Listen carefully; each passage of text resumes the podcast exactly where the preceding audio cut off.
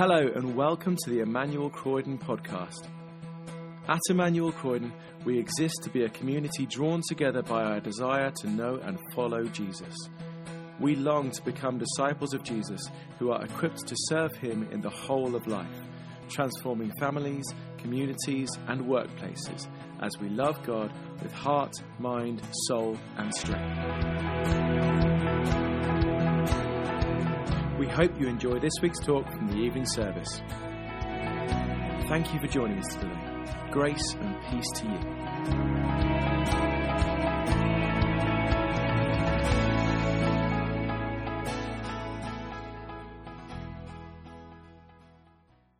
So now all the Midianites, Amalekites, and other eastern peoples joined forces and crossed over the Jordan and camped in the valley of Jezreel.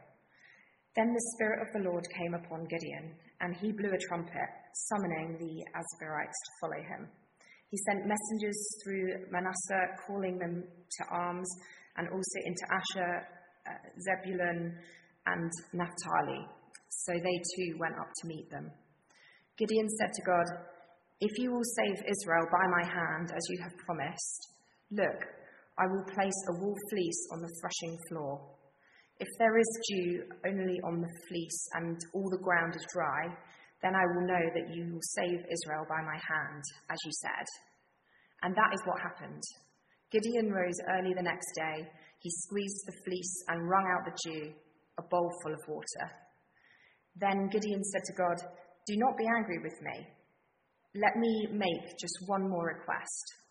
Allow me one more test with the fleece.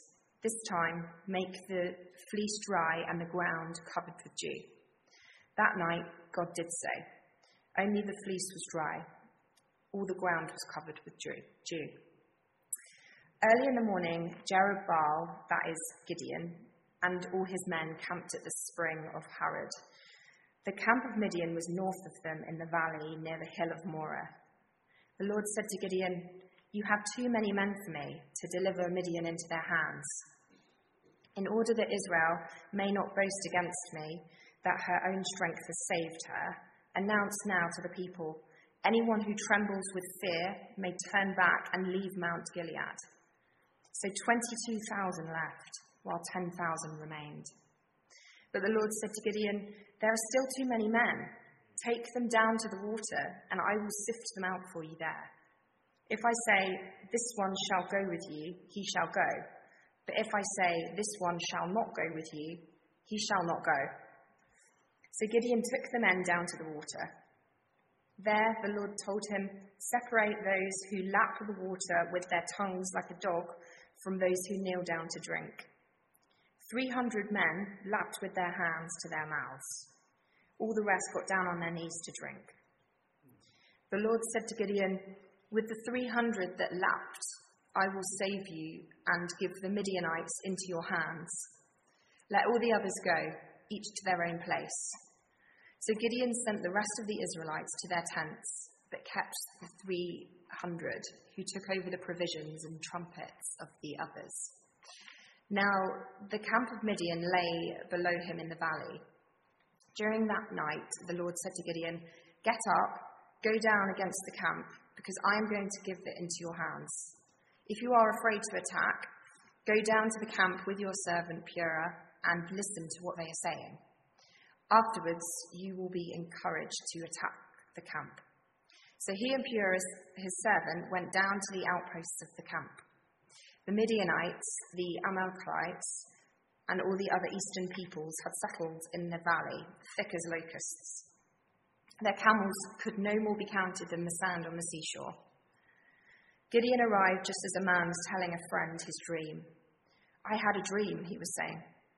A round loaf of barley bread came tumbling into the Midianite camp. It struck the tent with such force that the tent overturned and collapsed. His friend responded, This can be nothing other than the sword of Gideon, son of jo- Joash, the Israelite. God has given the Midianites and the whole camp into his hands. When Gideon heard the dream he, and its interpretation, he worshipped God. He returned to the camp of Israel and called out, Get up! The Lord has given the Midianite camp into your hands. Dividing the 300 men into three companies, he placed trumpets and empty jars in the hands of all of them, with torches inside. Watch me, he told them. Follow my lead. When I get to the edge of the camp, do exactly as I do.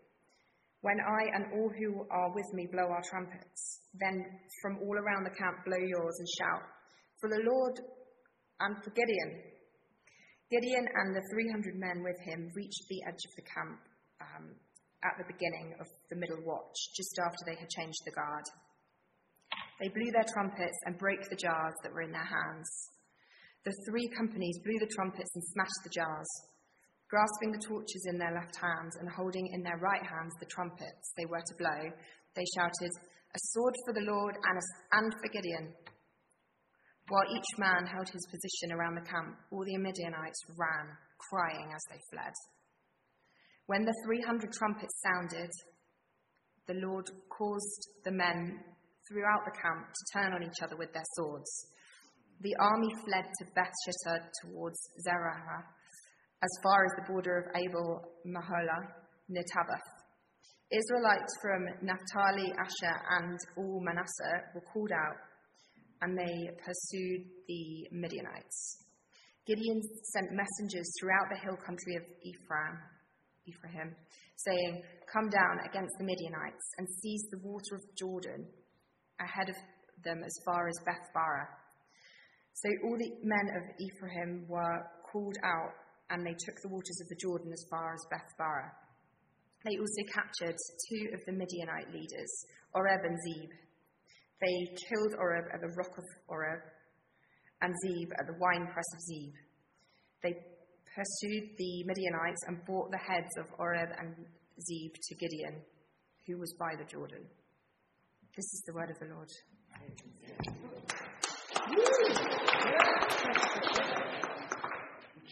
Well done indeed. Thanks so much, Rebecca. Freddie, do you want to come up? It's great to have uh, Freddie with us again uh, this evening. Freddie's preached here on occasions before, and uh, we love your visits to us, brother. Thanks so much for uh, blessing us with your ministry uh, this evening. Freddie is the lead pastor at Christians um, in Action Church. Do look them up. They do a, a wonderful gospel work. Um, they've got a great website, shows you what they're, they're, they're up to. Freddie, it's great to have you with us uh, this evening. Um, I'm going to pray for you in a moment. Okay. But you've been with us before. Just give us a bit of an update. Um, how are you doing at the moment? How's the church doing? Yeah. What can we pray for you? Well, good, good uh, evening, everybody. Sorry to say good morning because I'm so used to preaching in the morning. But yeah, we're doing really well. I think that, uh, generally speaking, all of God's people right now are in a little bit of transition. Everywhere I go, there's something, and there's always changing that's going on. So we're kind of been going through some very good changes. And uh, I'm very, very pleased with what's been happening there. So uh, it's kind of exciting, a little bit nervous, and God always keeps us on the edge a little bit, just so that we don't get cocky.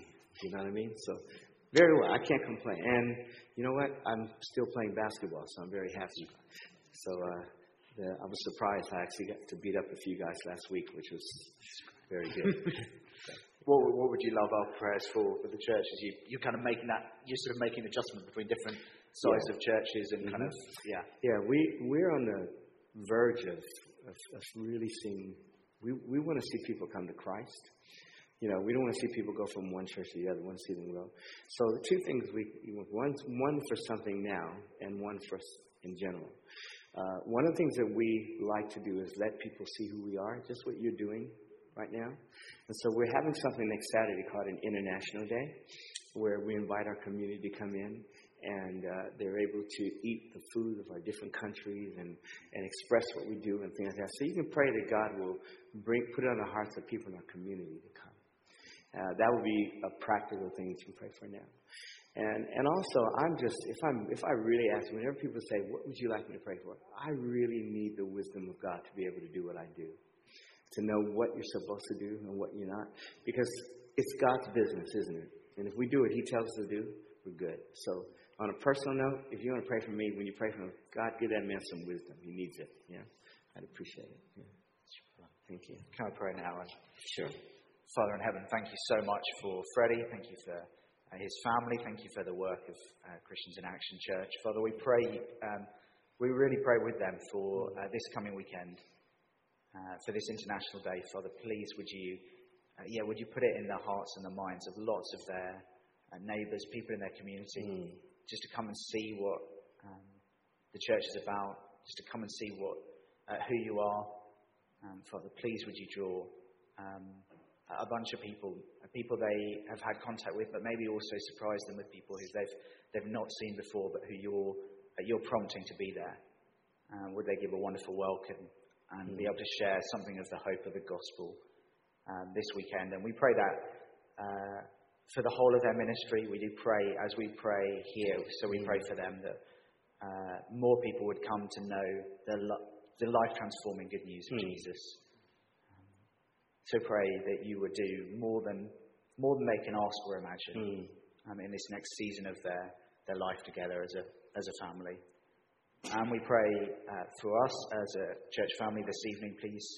Uh, would you be with Freddie um, uh, in his words to us? Would they be your words? Um, give him, uh, as he speaks, uh, wisdom, um, and in the whole of his leadership and the call that you've laid on his life, great wisdom. And so we pray as your word comes to us now that you would uh, give us soft hearts and attentive minds to hear from you. Um, and from, in hearing from you, we pray that you would change us. In Jesus' name, Amen. Amen. Amen. Thank you. Thank you very, very much. And thank you for having me here. Uh, let's see if, um, let's see what's going to happen when we press the button. Ah, there's the button. Is that how it's supposed to look? I'm just checking, yes. Playing with the toys and see how they work, yes. I love technology. Do you like it? It's great when it works, but when it doesn't, it's not so good. I want to look at the example of Gideon, and I, uh, I want to begin by saying that whenever I come and try to share with, I think everyone does, the, the goal of us is to really be prophetic. And what I mean by that is not some fancy thing, but really to be, uh, to, to hear from God, right? In other words, when you finish, you, you forget about me, but you know that God is there. And in fact, that's one of the reasons why I put the PowerPoint up there. I'm not trying to be cute by any means, but I think the more we see, the more we remember, and, and so forth. Because I want you to remember uh, what we're saying. And there's some examples that uh, in this passage that I think will be a blessing to you, right? So uh, I'm just going to see where it, where it goes. Uh, I want to begin. You don't mind if I walk around D a little bit, move a little? Oh, not. That's not too bad. You and the pillars, I can kind of do like that. I want to remind you that we are in a real spiritual war. Whether you know it or not, whether you believe it or not, it's true. And I want to just show you, first of all, just a couple of passages that we're very familiar with. You've heard all the time. This is where Paul is writing to the Ephesus church, the church in Ephesus. And at the end of what he's saying, he says, Finally, be strong in the Lord and the power of his might. Then he says, Put on the whole armor of God that you might be able to stand against the wiles or the schemes of the devil. And then it says this For we do not wrestle against flesh and blood, but against principalities, against powers, against the rulers of the darkness of this age, against spiritual hosts of wickedness in the heavenly places. And you know, when you read this passage, it sounds like it's way up there, doesn't it? You know, like uh, you, when I first read it, woo, way up there. You know, it sounds like this thing, and then you hear people praying about where they're. But what we don't realize is there's stuff that's going on right in front of us, right? It's what's really fighting, what we're really dealing with, is down. It's right near us, right? And I don't have time to deal with these things like that, but I want to show you something else. We're going to look at some physical battles today, but our battles are different, right? Uh, in 2 Corinthians chapter 10, it says, Though we walk in the flesh, even though we're human beings, we do not war against the flesh. In fact, most of our battles are not punch ups. You know what I mean? In fact, to be honest, in Scripture, many of the battles, none of them are physical. You remember David, the great David and Goliath thing? The actual physical battle was about 30 seconds. But all the stuff he had to deal with was emotional. He had to deal with his brothers, he had to deal with uh, Saul, and all this kind of stuff. The stuff that we deal with is different. And then it says this For the weapons of our warfare are not carnal, but mighty in God for the pulling down of strongholds, casting down arguments and every high thing that exalts itself against the knowledge of God, and bringing every thought into captivity to the obedience of Christ. So this is prayer. This is something spiritual that's going on. Whether you know it or not, you're in it. You're in it. And so the battles that we're dealing with are often things that you don't realize there's spiritual things going on. For example, a lot of times you're fighting with your families. There are things going on, particularly if you are a believer in your family. Because if you're if you're a believer, and you'll find that a lot of you are that one. You're the one that when when uh, Christmas comes, they say, "Well, we'll get you to pray," you know. And and whenever there's a problem, they blame you, and so forth. And it seems to me that they can get away with murder, but if you say something, oh, you're the Christian. I've heard terms like the big time Christian the happy clappy Christian, that kind of thing. A lot of times, the battles that we're dealing with are with our relationships, people that we're close to, where our expectations are higher. At your job, where you're trying to live right, and because you're trying to live right, somebody doesn't like it. How about your health? Is God in that? You know, what about when you get sick? How do you deal with that? How about your church? Uh oh. Are there battles in church? You better believe it. If I were the devil, I'd want to ruin this thing right here, right? And if I can get a few of you fighting against each other, if I can, if I can uh, twist you up, make you think that this one thought that he did that, might have been done this, and we don't want to hurt each other, and we don't, so we back off and everything like that. That's exactly what I want to do. I have found in my brief Christian life of 40 something years, right, that most of the battles that I've been fighting against were not so much out there. I find sinners a lot easier because I know what they're dealing with, and they know what I'm dealing with, and they talk to me about all kind of stuff, and I talk to them straight.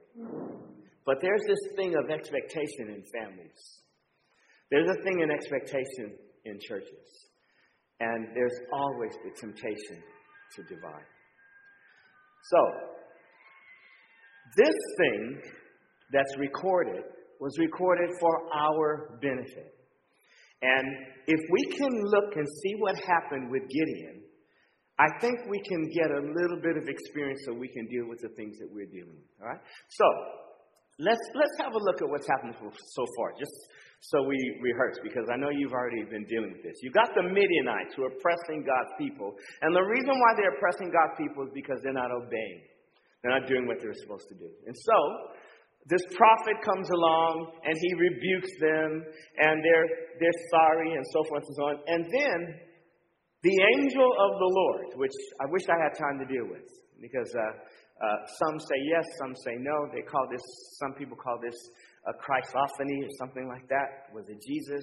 Anyway, the angel of the Lord appears to him and tells him that he's going to save Israel from the Midianites. And like anybody, he goes, Yes.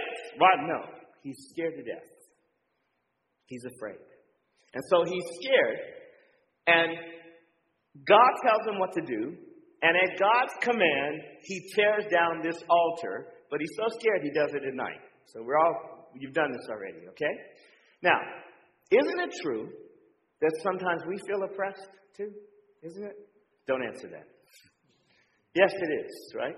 Do we often feel guilty because of the things that we've done and feel like we can't get anywhere? Yes, we do. Sometimes, is it our fault? Yes, it is. Uh, but isn't it true that Jesus promises us that He'll always be with us? It is. And is it not true that when God tells us something to do, we're often afraid to do it? I find that God always gives us something that's too hard for us. It seems like every time we're pushing, it seems impossible. And that way he gets the glory for it. So, let's go a little bit further. Gideon was afraid, but God told him to fight. So this is where we are in the story. And what I'm going to do, I'm just going to go through it again. By the way, whatever, whichever one, I don't know who that young lady was that was reading it, but you did a great job. Right? You did it with the Amalekites and the hit all the names, the kites and the heights and things like that. A lot of times we just skip over that stuff, but you did very, very well. I'm going to look at this again, okay? So, the first thing I want you to see is that God gave Gideon power to do the job. And if there's something that God has called us to do in our families, in our homes, in our church, whatever, God will give us the power to do it. So let's read this again. It says, Then the Midianites and the Amalekites, the people of the east, gathered together. They crossed over, camped against the valley of Jezreel. But the Spirit of the Lord came upon Gideon. The Spirit of the Lord came upon Gideon. Then he blew the trumpet, and the Ebenezer, this is a family, another family gathered behind him. Right? And he sent messengers throughout all Manasseh. Pay attention to this. Who also gathered behind him. He also sent messengers to Asher, Zebulun, and Naphtali. These were the tribes of Israel. And they came up to meet them. So, God gave this man, this afraid man, this scared man, power when the Holy Spirit came upon him. And this is what happens when God gives you a task to do. Now, if we add this to our families, to our jobs, wherever we are, he became much more bold. The Bible says the righteous are as bold as a lion. He became much more bold. And listen to this also. He received favor from the people in order to do. Sometimes you, you say, but I can't do this. Nobody's going to help me. God literally caused different tribes, different people to come and join him to make it possible to do what he was doing. Right? So, first thing God did, he gave him power. Then, God gave him confirmation. I love this. Right? Because don't we struggle sometimes trying to get it right? God, did you really say this? Now, I'm going to ask you a straight question. How many of you can honestly say that at some point in your life you've heard from God about something. Raise your hand. At some point, I'm glad you look around. All right? That means God speaks to us. Now, if I ask you, was it a high voice or was it a low voice? What would you say? Uh, it, was not. It was it a male voice or was it a female? No, no, no. It wasn't like you, you get me. But we know that God has spoken to us at some times. Sometimes. But sometimes, don't we struggle? Don't we find it difficult? Particularly when we're trying to get some, some direction about some difficult circumstances and so forth. God, if He has something for us to do, if we're supposed to stand in our families, if we're, we're supposed to stand in our churches, God will confirm what He needs to do. Watch this, okay? So Gideon said to God, If you'll save Israel by my hand, as you have said, look, I can put a fleece of wool on the threshing floor. If there's dew on the fleece only, and it's dry on the ground, then I shall know that you, that you shall save Israel by my hand, as you have said. You ever throw a fleece out there? And it was so. When he rose early the next morning and squeezed the fleece together, he wrung the dew out of the fleece, a bowl full of water. But that wasn't good enough. I mean, you look and say, ah, that could have happened. You know, that could have gone. Then Gideon said to God, Do not be angry with me. But let me speak just once more. Let me test, I pray, just once more with the fleece. Let it now be dry on the fleece, but all on the ground let there be dew. And the Lord did so that night. It was dry on the fleece only, but there was dew all over the ground. God wants you to know His will. He's, he's not like Monopoly, you know? Take a chance. Go back three spaces. He's not like that. God wants us to know His will. And He doesn't mind giving us assurances of His will.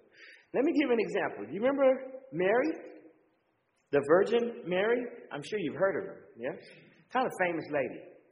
You remember when the, the, the angel of the Lord came to her and said, You're going to have a baby. Uh, we celebrate that at Christmas, don't we? But there was an interesting thing that happened. Mary said to the angel, How can this be, since I do not know a man? How can this be? And the angel answered and said to her, The Holy Spirit will come upon you, and the power of the highest will overshadow you. Therefore, also, the Holy One who is to be born will be called the Son of God. So God said, This is what's going to happen. Now, indeed, Elizabeth, your relative, has also conceived a son in her old age, and this is now the sixth month for her who was called barren. For with God, nothing will be impossible. So she said, I don't know, how can this happen? I don't know man. And God says, Listen, let me tell you what's going to what's going to happen. I can help you. He did that with Moses, didn't he? He told Moses what he needed to do too. And then here's her response. Mary said, All right, behold, you know, behold means look, the maid servant of the Lord. I'm your servant. Let it be to me according to your word. And then the angel departed from her. God doesn't mind talking to us if we really want to know. However, however, he doesn't like unbelief. Now, this is in the same chapter. Remember a guy named Zechariah? Zechariah was a priest, and he was ministering and so forth, and an angel came to him. And when the angel came to him, he said that you're going to have a son. And here's Zechariah's response Zechariah said to the angel, How shall I know this? That's not the same response. Mary said, How are you going to do this? Zechariah says, Prove it. That's what he's saying. How shall I know this? For I'm an old man, and my wife is well advanced in years. How are you going to do? That's what he's really saying. And guess what happened? This is, I think this is amazing. The angel answered, answered and said to him, I am Gabriel. Or no, do you know who you know who you're talking to? I am Gabriel. In fact, I stand in the presence of God. And I can imagine a couple angels behind him going, Go on, brother. Mm-hmm. You know? Like, um, this is the Freddie Roberson translate. You know, but I, am just, you know, when he, I can just imagine Gabriel being all nice and everything. He said, How? He goes, What? Do you know who I am? I am Gabriel, brother. I stand in the presence of God. And I was sent to speak to you and bring you these good tidings. You ought to be ashamed of yourself. That's a little ad lib. But behold, you will be mute and not able to speak until the day these things take place. Because you did not believe my words, which will be fulfilled in their own time. So, what's the difference between Mary and Zachariah? Mary is she's going, How are you going to do this? There's nothing wrong with that. But in here, she, okay, all right. Whereas Zachariah is going, I don't believe it. Prove it. And sometimes God has to zap us in order to get us straight. You know, there's an amazing passage in, in the Psalm. I think it's Psalm 32. I think it is. I'm not sure. I've, I always quote it, but I forget it. It says, "It says, I will instruct you and teach you in the way that you should go. I will guide you with my eye." We love that, don't we? Thank you, Lord. But then it says, "Do not be like the horse or the mule, who has no understanding, who must be bridled." before they come to you. Don't be stubborn, right? Because God doesn't like it when we fight against Him. Sometimes we fight against Him. Sometimes in our families, there's senior people in our family, like husbands and fathers, and we fight against them. Sometimes in our churches, there are leaders that God has raised up, but we fight against them. Don't do that. Let's go a little further. Number three, he gave him the right people for the job. I love this, okay? Then um, Zerubbabel, that's what he's called, that is Gideon. And all the people who were with him rose early and encamped, all these other families with him, beside the well of, of Harod, uh, to the camp of the Midianites, so, so that the camp of the Midianites was on the north side of them by the hill of Moreh in the valley. And by the way, all of this tells you that this actually happened. This was real. And the Lord said to Gideon, The people who are with you are too many for me to give the Midianites in their hands. Lest Israel claim glory for itself against me, saying, My own hand has saved me. Now therefore, proclaim in the hearing of the people, saying, Whoever is fearful and afraid, let him, let him turn and depart at once from Mount Gilead. Sometimes it's good to do that, right? Because fear can mess you up. You got a project, you're trying, you guys get ready to do something this week, right? It's like, hey, well, how are we going to do this? I don't know where this guy, Sometimes, if you don't think it can be done, let somebody else do it. By the way, I can say this because I don't know anything about what's happening, but I can almost guarantee this these days because it happens all the time. Yeah? Whoever's fearful and afraid, let him turn and depart at once from Mount Gilead. And 22,000 of the people return, and 10,000 remain. That's a whole bunch of people. But we still got 10,000. But the Lord said to Gideon, the people are still too many. Bring them down to the water, and I will test them for you there. Then it will be that of whom I say to you, this one shall go with you, the same shall go with you. And of whomever I say to you, this one shall not go with you, the same shall go with you. So now God is choosing who's going to go. Interesting, isn't it? So he brought the people down to the water, and the Lord said to Gideon, Everyone who laughs from the water with his tongue, as a dog laughs, you shall set apart by himself. Likewise, everyone who gets down on his knees to drink. So if you go like this, and you go like this, but if you go like this, then we're going to switch you, okay? All right, so simple enough.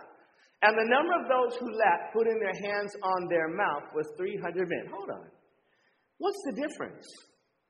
The guys that are doing this are quite easily subject to getting beat up, right? Because you're not looking. But the guys that are doing this have got their eyes open. Yeah? It's interesting, isn't it? There were only 300 with their eyes open. Sometimes there's not a lot of people that have their eyes open. And by the way, to have your eyes open is a calling. There's a, a thing that we call visionaries, and there are very few of them. There are very few people who are visionaries. When you know that there is one, it's okay if you're not one. How do you know a visionary? Right? Uh, a person who isn't a visionary will be able to tell you why the thing, what the problem is, right? What the difficulties are, but they'll never be able to tell you what to do. The visionary will be able to say, we can do this if we do this, that, that, and this. Right? I have been in meetings where people have gone, we don't know what to do. And I say, well, you can do this, that, that. And they go, impossible. How can you do it? And they, they're going to fight you, but they have no other answer. Right? Sometimes you got to know who God is speaking through. All right?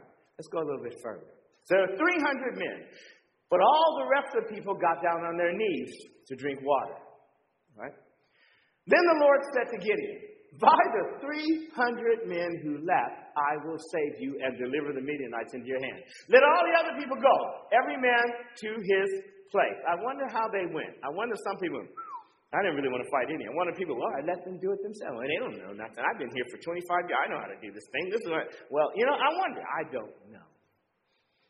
But I'm sure they didn't go and just be quiet. That's for sure.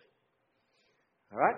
So the people took provisions and their trumpets in their hand, and he sent away all the rest of Israel, every man to his tent, and retained those 300 men. Now, the camp of the Midianites was below him in the valley.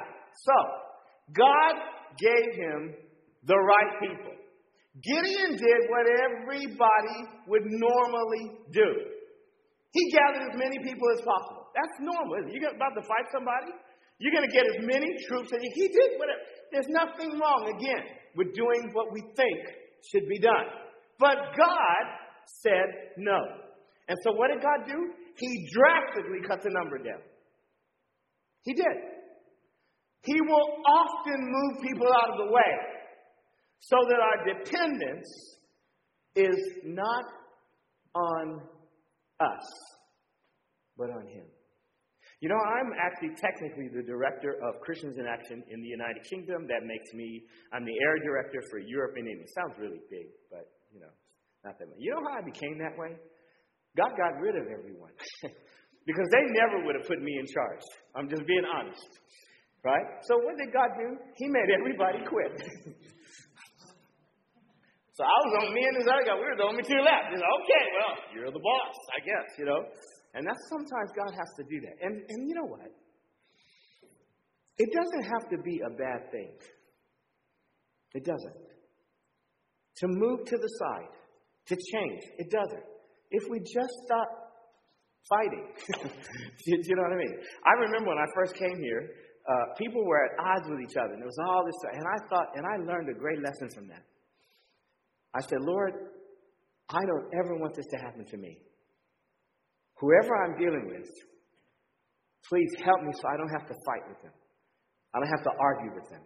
If, if somebody has to move on, let me let them move. And you know what? I've been here since 1980. That's, that's 43 years. And I've never had to yell at anyone. I've had to deal with people, but I've never had to yell at anyone. I never had to have a big fight. You know why? Because number one, the ministry doesn't belong to me in the first place. It's not mine. Right? You see, if, if I bought that pew right there, I'd be fighting for it, you know. But if it's God's pew, He can do what He wants to do with it. You get me? So sometimes change is okay. Don't be surprised if God moves people around when He's about to do something new. In your family, He'll do that. At your workplace, He'll do that. In every circumstance, we forget that God is in control. All right, I'm almost done. I promise you to be out in two hours. Okay, no, I'm kidding. God gave him courage. You see, God can call you, you can become obedient, but He needs to give you courage. And courage is funny because Courage is only necessary when you have a reason to be afraid. If you're not afraid, you don't need courage. So, have you ever been afraid to do something? It's at that point that you need courage. And when you need it, God will strengthen your hand. So, watch this. It happened on the same night that the Lord said to him, Arise Go down against the camp, for I have delivered it into your hands. Oh, that's, that's encouraging, isn't it? But if you are afraid, and I guess God said, well, he needed two fleece. So he's probably a bit nervous. and he's only going in with 300. I guess he's probably a big. God knows how weak we are. He does, right? But if you're afraid to go down, go down to the camp with Purah, your servant and you shall hear what they say. And afterwards, your hand shall be strengthened to go down against the camp. You know, sometimes I, I don't even realize that God, I needed something. And God will just confirm something for me just to help me to do it. And I didn't even realize that I needed it. Then he went down to Pur, with Pur his servant to the outpost of the armed men who were in the camp. Now, the Midianites and Amalekites, there's a bunch of kites. They're everywhere, aren't they? All the people of the east were lying in the valleys as numerous as locusts. Wow. And their camels were without number, as the sands by the seashore in Mosul. You can just imagine looking at a hill and you're just seeing all these people, and you go, How in the world am I going to fight them? Just not, you know, sometimes our problems look that way, don't they? There's no way I can deal with this. And when Gideon had come, there was a man telling a dream to his companions. He said, I have had a dream. To my surprise, a loaf of barley bread tumbled into the camp of Midian. it came to a tent and struck it so that it fell and overturned, and the tent collapsed. Then his companion answered and said, This is nothing else but the sword of Gideon, the son of Joash, a man of Israel into his hand, God has delivered Midian and the whole camp. I wonder if the guy, where he got that information from. I wonder. Wow. And they're listening to this. And so it was when Gideon heard the telling of the dream and his interpretation, that was all he needed. He worshiped because he knew it was from God. Oh, thank you, Lord. Thank you. He returned to the camp of Israel and said, Arise! The Lord has delivered the captive Midian. He was, can, can, you imagine? He didn't go, arise. I bet, let's go, guys, let's go. It's time. It's time. He probably told him the dream too. He probably told him. Then he divided 300 men into three companies. And he put a trumpet into every man's hand and empty pitchers and torches inside the pitcher. By the way, where did he get that information from? God. And he said to them, Look at me and do likewise. Watch. And when I come to the edge of the camp, you shall do as I do. And when I blow the trumpet, I and all who are with me, then you also blow the trumpets on every side of the whole camp and say, The sword of the Lord and Gideon. Say it loud. Guys, somebody said once, I'm black and I'm proud. No, don't say that. Say it, the sword of the Lord and Gideon.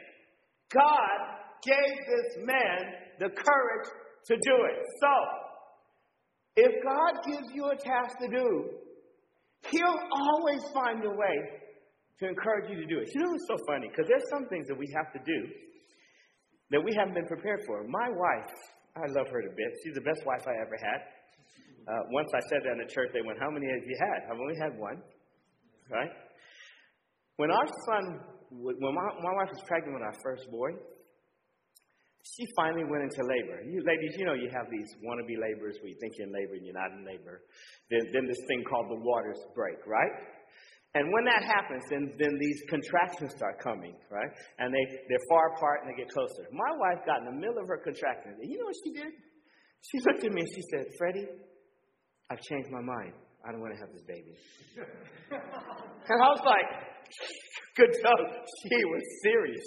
She, and she looked at me like, so would you please cancel this order, please? She did. She looked at me like this, right? Because that was, she was, this was hurting, right? But there's some things that even when they hurt, you're to have to go through them, aren't you? She couldn't turn back. And she did. And my son came and all went well. But boy, she didn't like it very much. I'll never forget that. Uh, I, I, I don't want to do this. Too late. Sorry. If God gives you a baby, He's going to get help you deliver it. Yeah. Sometimes there are babies that God wants to deliver. Sometimes there are things in your family. God, I, I want to see my kids saved. God, I want to see change in my workplace. God, I want to see something happening with this ministry, and so forth. If God gives you a task, He'll find a way to encourage you to do it. And by the way, if there's no way of encouragement to do it, maybe He hasn't given you the task. Sometimes we take on tasks that God never intended to do. Finally, God gave him victory. This is something. So Gideon and the hundred men who were with him came to the outpost of the camp at the beginning of the middle of the watch just as, as they had posted the watch, and they blew the trumpets and broke the pitchers that were in their hands. Then the three companies blew the trumpets and broke the pitchers. Can you imagine? Did you see this light and it's going like this? And they held the torches in their left hand and the trumpets in their right hand for they're blowing. And they cried, the sword of the hand, the sword of Gideon. And if you're scared, that's scary, isn't it? Interesting, isn't it? And every man stood in his place all around the camp, and the whole army and ran, ran and cried out and fled.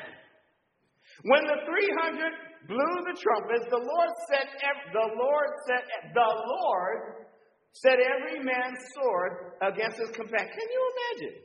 They're running a what? Oh, you! And they're fighting each other. They're fighting each other. This is, I call this opposite devil. You know why I say this? Because the devil tried to get us to fight each other. But God got them to fight each other. We need to turn that around. We need to turn that around. The Lord set every man's sword against his companion throughout the whole camp. And the army fled to Beth Acacia toward somewhere. and the men of Israel gathered together from Naphtali, Asher, and Manasseh and pursued the Midianites. Then Gideon sent messengers throughout the mountains of Ephraim saying, Come down against the Midian. By the way, Ephraim was the top tribe at the time, right? And that's why he sent to them. And they get mad because it's like you led without. He had some problems later with them because they were like, How dare you go without us? Sometimes you have to deal with the problems too. Come down against the Midianites and seize them, seize from them the watering place as far as Bethbarah and the Jordan. Then all the men of Ephraim gathered together and seized the watering places as far as Bethbarah and of Jordan. Uh, and they captured two princes of the Midianites, Oreb and Zeb. These were great men.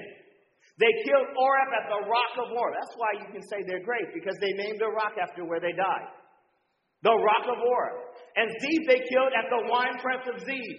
They named it. It was something to remember because to, to destroy those armies was something else. Just like when in the Bible talks about Sihon, king of the Amorites, and Og, king of Bashan. Those are very important people, big people. So you got a rock named after one, and you got a wine press named. That was a big slaughter. They pursued Midian and brought the heads of Oreb and Zeb to, to, and Zeb to Gideon to the other side of the Jordan.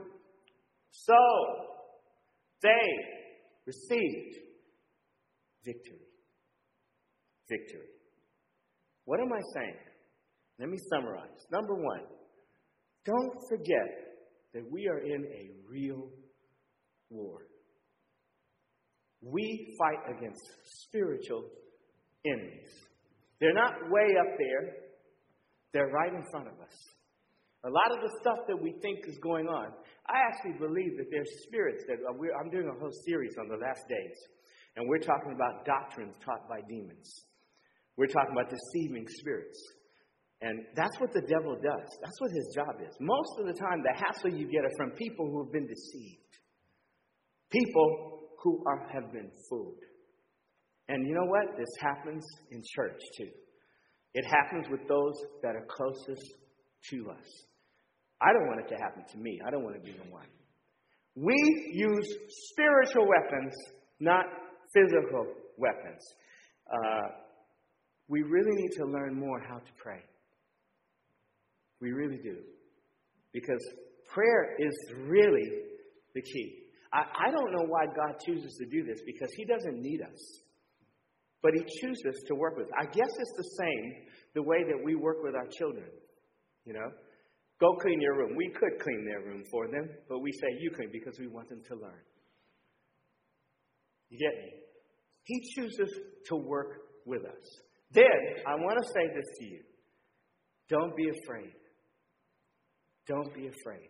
Wherever you are, whatever your circumstances, whatever your situation, don't be afraid. You know, um, there's this real interesting phrase that we see in the Bible where it talks about testing, right?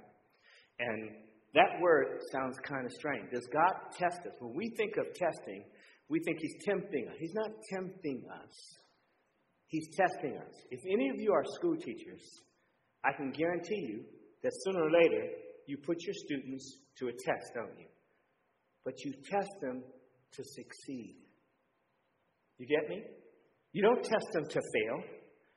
How many teachers are going, you know what? I got 50 students and they're about to, how many are going to quit? I want to say, I hope they, I hope they all. The teacher is only successful if they get a 100% pass rate. So when God puts us through stuff, He tests us to succeed. To succeed.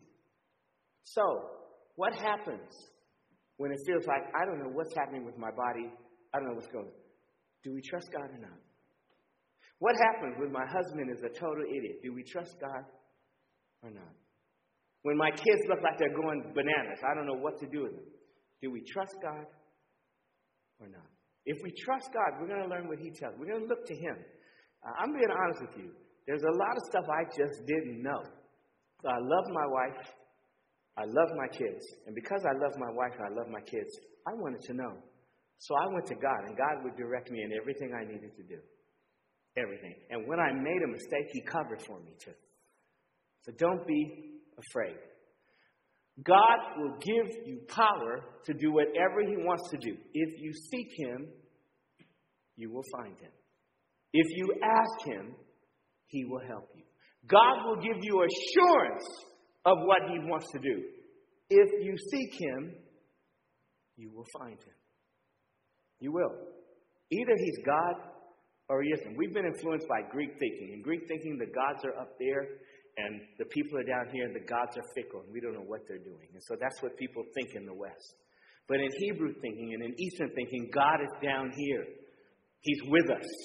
Right? In fact, in the, in the East, it wasn't a matter of did you believe in God, it was which God.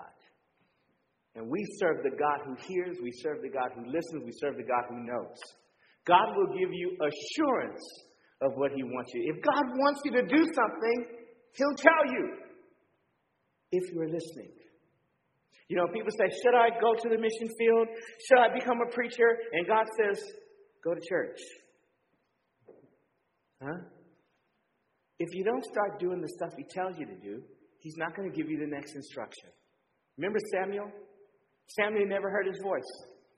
And God, eh, eh, Eli said to him, if those of you who know your Bibles, Eli said to him, The next time you hear that voice, say, Speak, Lord, for your servant is listening. And once you, he, they, he focused, he was able to hear what God has to say. God is talking all the time. God will give you assurance of what he wants you to do. He will give you the right people to help you. I don't know how he's going to do it, but I know he will. He will give you courage to fight. And, and we're assured of victory. It's not always the way it looks. He didn't promise me a mansion in, on earth, but He said there's space in heaven. We are assured of victory. So I'm assuming that you're in the series because God directed it, which means that, like me, we both are in the same boat. We're fighting. We're fighting. We're fighting. Don't think you're not. Oh, I'm too old. No, you're not. Oh, I'm too young. No, I'm not. Oh, I've got 2.2 children. Let me tell you, your first fight is right in your neighborhood, right with your family. That's the first one. And then it goes to your church. Because if you learn how to love your wife, you can love the people in your church. If you learn how to love the people in your church, you can love the people outside. So guess what? God gives you a husband, He gives you a wife, and you find out that you guys speak a completely different language. Don't know what we're talking about. If you can say, I love you regardless, you can do that with anybody. So we're in it, but we're in it to win. Let's pray. Let me pray for you. And as I'm as I'm praying now, I don't I don't know where God wants to go. But I do know that this building has been dedicated to God for many, many years. And I'm sure that this place right here, thank you guys. I'm sure that this place right here has been dedicated to God. We have a spot in our fellowship. We just consider it like the well. And, and every now and again, we'll just say, Come to the well and come and, and let God minister to you. I don't know where you are, and it's a good thing that I don't. Right? But maybe God wants to do something today. And sometimes it's important for us to respond to Him. I've been told that there's some prayer, there's a prayer team in the back, in the corner. If you really are, are going through and say, I need to hear from God, maybe you need to go and talk to someone. Or maybe you just like, let's do me a favor. Can we all just stand as we pray? Let's stand, yes?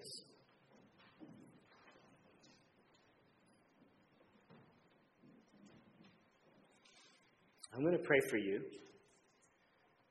And then we're going to go into a time of worship, I guess.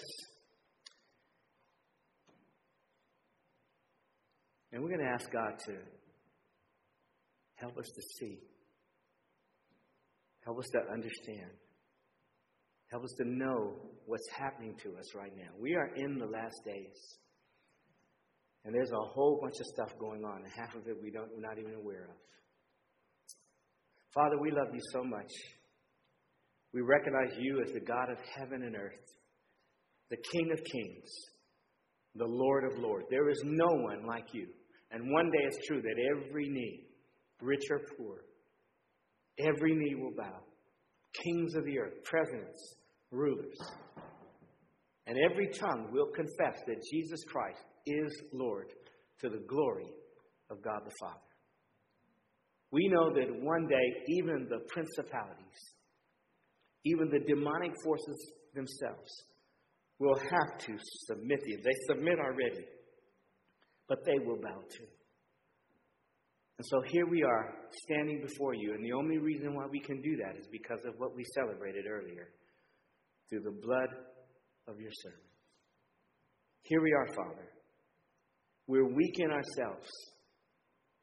We can't do anything in our own strength. But Lord, when you speak to us, when your spirit comes upon us, when you begin to move in our lives, something happens. Lord, I pray that that something would happen right here in our midst. I ask you to open our eyes to see. Give us a heart to want to know you deeper. And then give us the ability to do so. Because you said that you're the one that makes us want to do your will and then makes us able to do your will. Father, somebody might be hurting today. Somebody might have been thinking about getting divorced. I don't know. Somebody might have been struggling in our very fellowship today.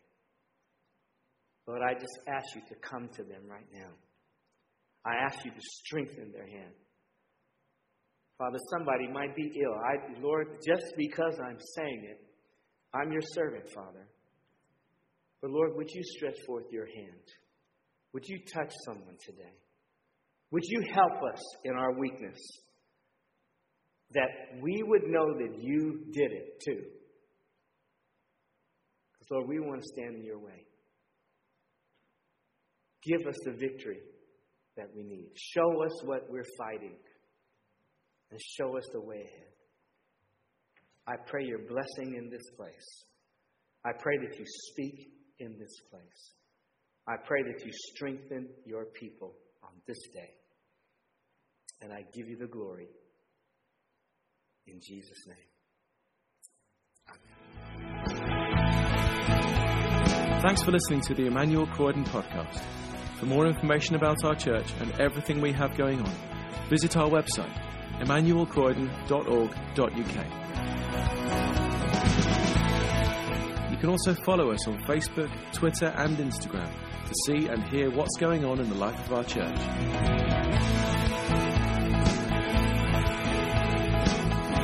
God bless you and have a wonderful week.